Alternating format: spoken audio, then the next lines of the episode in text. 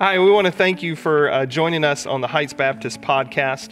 On this podcast, you'll not only hear our weekly sermons, but also matters of topics which we delve into to help build your faith in Jesus Christ, or maybe possibly even come to know Christ as the Lord and Savior of your life.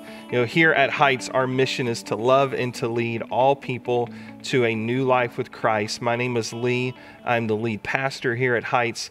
I am joined uh, with my esteemed colleague, uh, Pastor Matt Hogan, who is our worship pastor.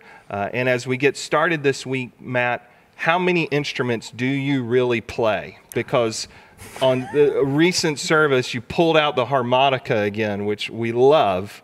But like, how many do you play? I was wondering that. I don't know, maybe about half a dozen. Half a dozen. Okay. I mean, the question isn't how many do I play. The question is how many do I play well enough to play in front of people. Right. That's the thing. okay. I can play Twinkle Twinkle Little Star on a bunch of stuff. But right. Okay. Gotcha. Well, we'll another episode on what Matt actually plays, and we'll we'll get them listed out.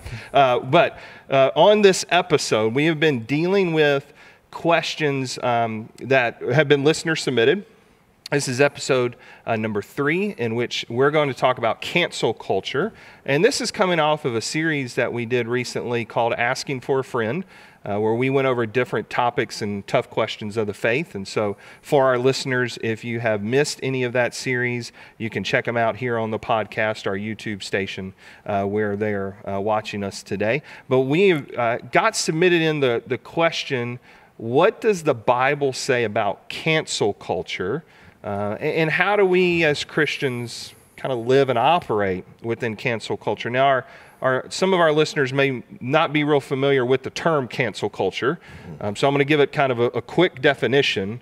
And I think when we define it, then everybody's going to go, oh, that's what that is, because it's very prevalent uh, in 2020 and really has been growing over, I would say, the last couple of years. But cancel culture, we can define it as this it happens when a group seeks to cancel someone or something, often based on a single disqualifying factor. So, uh, when a group seeks to cancel someone or something, often based on a single disqualifying factor. And so, like I said, that's probably a, a, a culture that's been building over the last several years.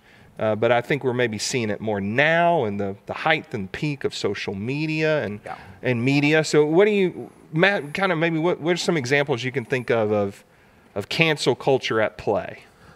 Yeah, well, um, let's see. So, kind of in the kind of media and politics area, I would say one of the most, uh, one of the best kind of recent examples would be would have been what happened to Megyn Kelly. Now, Megyn Kelly was on Fox News for many, many years. Mm-hmm. And then a couple years back, uh, she moved over and she had a show on NBC. Yep. Uh, and there was a situation where there was a discussion on that show um, over some kind of racially charged. Mm-hmm. Over some racially charged issues, and and, and Megyn asked what I, I thought was a, a con- an honest question about, well, is this or is this not, you know, racially inappropriate or racially insensitive? Um, and then she she was fired from the network within a matter of days. Mm-hmm. Um, and, I, and I think that's it's important when you're talking about cancel culture. You're not talking about speaking the truth to power. You're right. not talking about calling out bad behavior, but it's taking it a step further to say that because of this thing that this person has said or done, usually in online, um, they, they, need to not have a platform, mm-hmm. they need to not have a voice, and they need to not have a job. Mm-hmm. So a lot of times it's not just a matter of saying, hey, this thing that was said we don't like it. It's more like you're usually whipping up some kind of an online mob, usually on Twitter. Right. Um, you get a lot of people saying, you know, hey, this person, this person needs to be fired. Yeah. This person's advertisers need to be boycotted. They need to no longer have a platform. Right. And that's one of the things that I think is just kind of unfortunate. Um, there are there are times where um, where canceling is appropriate. Um, uh, one of the guys uh, that's popular in our circles is mm-hmm. a comedian by the name of John Crist. Um, and John Crist sort of has a niche, had a niche following because he was really good at, at good naturedly poking fun mm-hmm. at the Christian subculture and at the homeschooling subculture. Right. And he did it in a way that made us all laugh. You Yeah. know, as, as somebody who's been involved in church culture and is a part of homeschooling culture, I can always laugh and say, okay, that's funny. Yeah, You know, yeah. um, recently, uh, within the last year or so, Mm-hmm. some evidence came to light of some very bad behavior on his part. Right. You know, basically, he was living a, a promiscuous lifestyle, Yeah. and so obviously his his uh, audience, being mostly church people, vanished overnight. And I think you even had tickets, didn't you? We went to a show uh, almost about this time last year, and because that came up on the good old Facebook memories. So Yeah. yeah, yeah. So we we've been, and like you said, there's he had some good material. Very on- good material, You know, yeah. and, and I would say uh, poking fun at, at Christians in a in a in a respectful way. Like I never felt like he went way over the line, or or you know, being a family that has homeschooled and still homeschools now. Yeah, the homeschoolers. We could we could all laugh at that one. Yeah. So, and, and I mean, so I think those are two examples.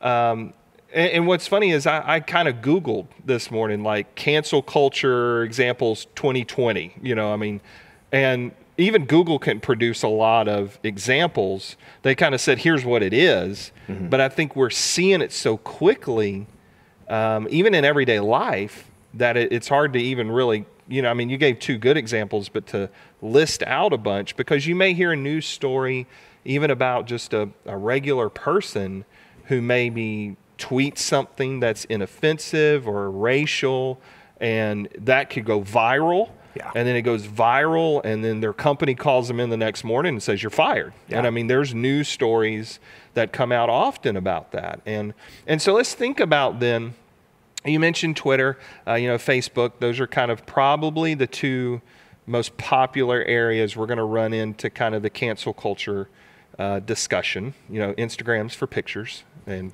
you know, TikTok, where we're, we're just not going to talk about TikToks. I haven't understood TikTok quite yet. But Twitter and, and Facebook is where you'll hit a lot of that. How then, kind of taking this question a little further and, and getting at the heart of it as, as Christians, how do we interact with one another in social media in a culture that is very quick to just pounce on everything? And I think you said it right. It, it's no longer just somebody maybe even offering a sincere apology. It's no, this this person has to lose the platform, or this person has to be fired. I mean, they've they've got to be canceled in a way. So, so how do we let, let's kind of delve into that? How do we how do we operate in this world now online? Well, remember that every time you post something, if you're a if you're a person who's public about their faith, Right. You know, if people know that you're a follower of Jesus, anytime you interact with somebody online, whether it's a, a YouTube video or a post or a comment or a tweet, um, you need to be aware of the fact that you're representing Jesus Christ to everyone who's going to see that. Right.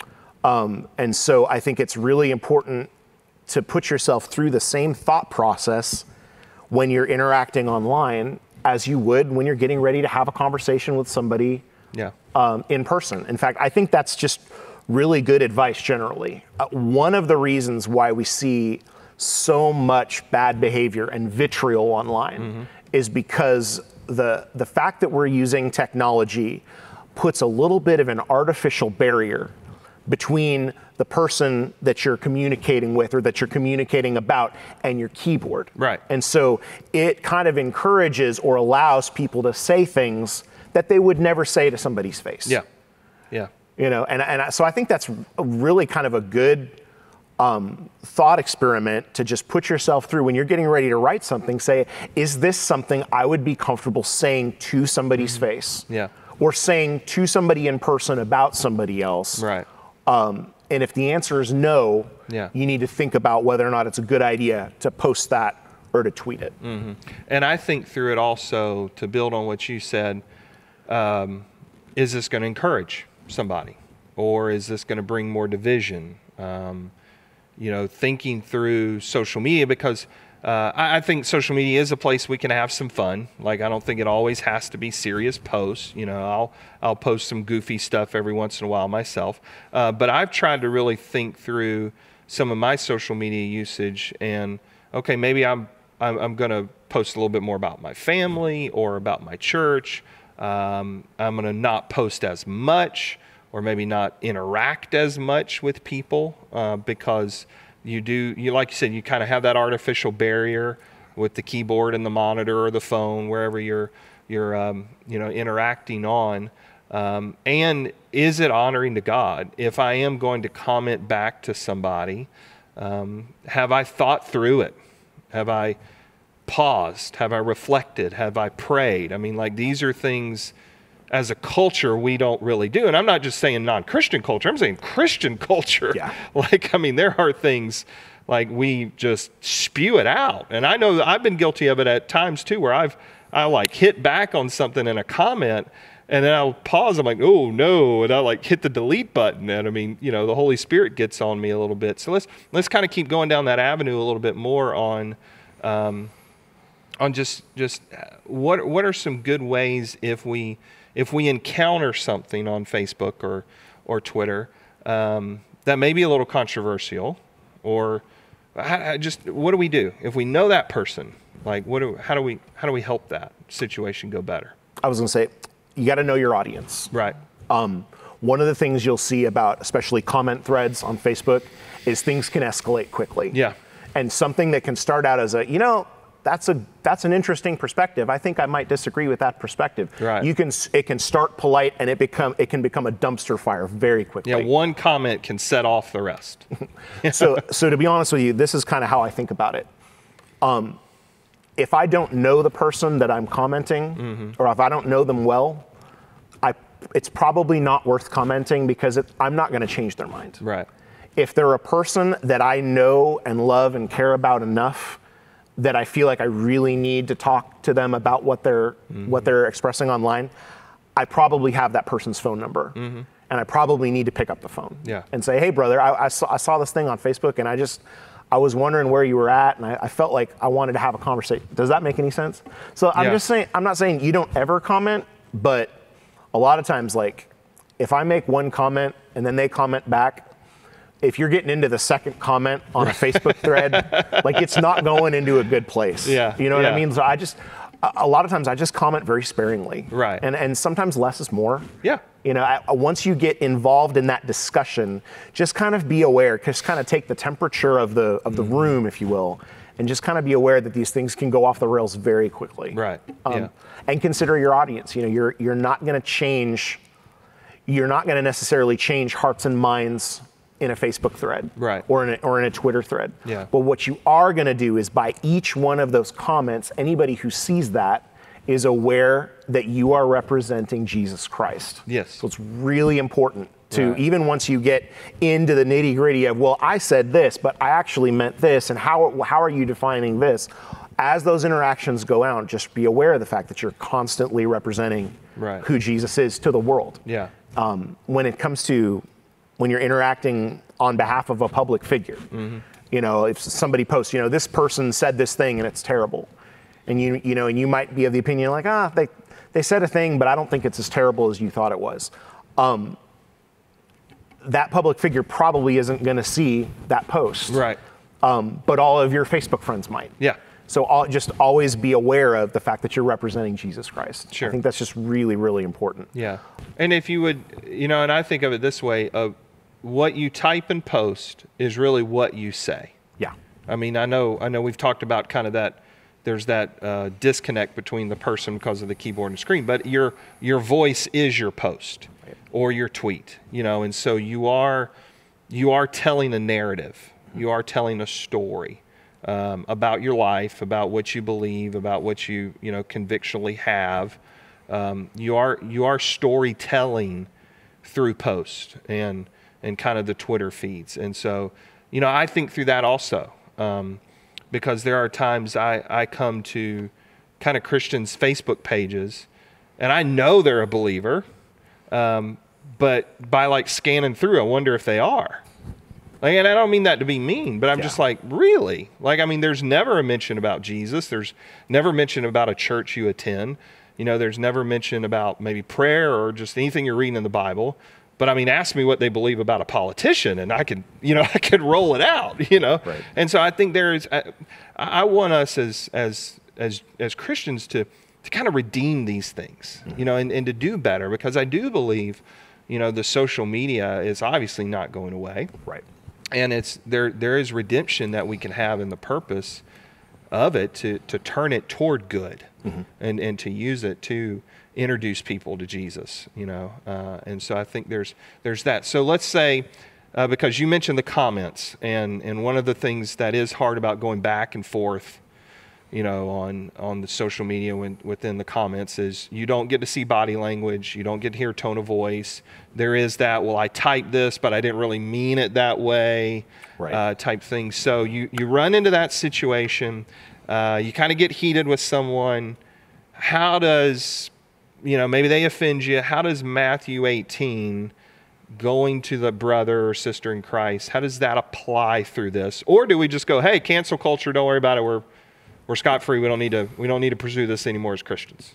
what the Matthew 18 principle lays out is the principle that when we're resolving conflict, we want to keep the number of people involved as small as possible. Mm-hmm.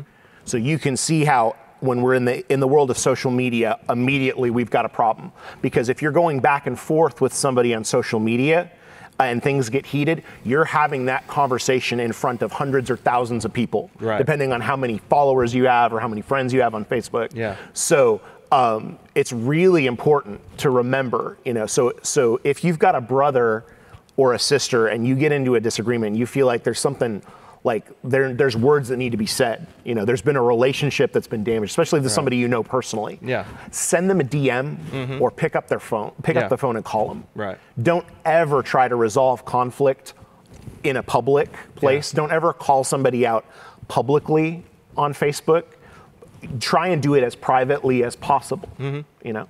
Now, when it's a public figure, when it's not somebody you know, I mean, I, I think it's it's fair to say like there's there's a place for us um, kind of telling truth to power, and if something is has been said publicly that we disagree with, it's okay to comment on that publicly. Right.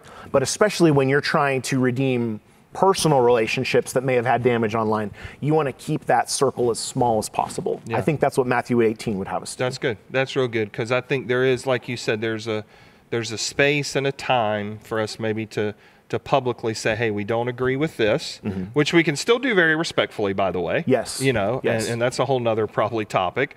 Um, and I've had to do that some. Uh, where where people maybe want to get into a debate with me on things, and again, Christian, non-Christian, I've had it uh, either way, and then I'll I'll hop on and private message them and go, look, like here's my number, you know, give me a call if you're local. You know, you can go drink coffee. I'm going to grab a Dr Pepper while we sit down and meet because I'm not adult enough to drink coffee. We have all determined this, uh, and, and let's talk about it. Yeah. You know, because this this isn't going to go well, or it's just not going to be able to hash this out online. It's a deeper conversation, and and so I think that's great. That's good, good advice. And so you know, I I would encourage our listeners to kind of think through things before they post. You know, pray. Maybe that whole adage of type it, leave it, walk away, pray, come back. um, so applying some of the biblical principles, be be uh, you know slow to speak, quick to listen. Um, and I think the other thing that we, we didn't touch on here, but I will just kind of wrapping up is to remember people on the other end, they're humans. Yes. They're people. They're created in the image of God. They're loved by God. You know, uh, that may be another brother and sister in Christ, or it, it may not be a Christian yet, but but that type of testimony of of how we can disagree in love can can maybe show them Jesus in a new way they've never uh, you know experienced before. And so, just to kind of in this in this culture we have of these quick reactions, just to slow down. You know, let the facts come out. And you know, that's a whole nother topic of things sometimes when this person said this or this and you know we have this rush of news media now where we're almost inventing news as it goes instead of waiting you know just kind of let the facts come out play out and see before we we make those judgments so anything else to add before we we wrap up Ah, there was just one thing I wanted. I was thinking about what you were just saying about kind of just letting the facts come out and how there's a lot of bad information yeah out, especially if you get into like Twitter. Right. And you know the thing is, is that that Twitter drives the news these days. Yeah. You know, so um, one of the things I was thinking about uh, that happened uh, last year was uh, you had that the situation with the the kids from the Covington Catholic High School, mm-hmm. where um, there was a story about what happened that was immediately jumped on by, you know, all of Twitter and celebrities yeah. and politicians were, you know, calling for these kids to be expelled and right. pro- calling for them to be prosecuted, and then a day or two later, you started to see more of the story and you started to see a very different picture of what actually happened yeah. than what Twitter first thought was the right. was the read. Um, so it's never a bad idea. I know we live in this in this world where you know the, the reactions are int- instantaneous.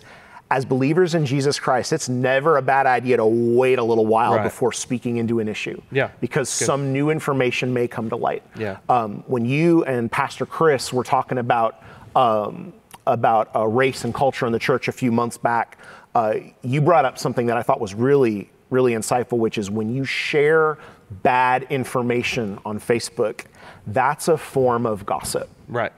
When you're telling tales, when you're when you click that share arrow without kind of taking a few minutes to kind of examine that thing that you saw that you thought you know the rest of the Twitter world needed to, to, see, or the rest of your Facebook friends needed to see, and you didn't take a few minutes to of. I mean, we're not we're not investigative journalists. Yeah. But you can do a Google search. Right. You can you can see a meme that comes across yeah. your news feed and say, "Is that really? Are are, are those numbers accurate? Right. Did he really say that? Did she yeah. really do that?" And um, I think it's do, to do a little bit of due diligence mm-hmm. uh, before we share, because, like you said, not only uh, is the world watching in the way that we interact, in the way that we comment, but also they're looking at the things that we share. Yeah.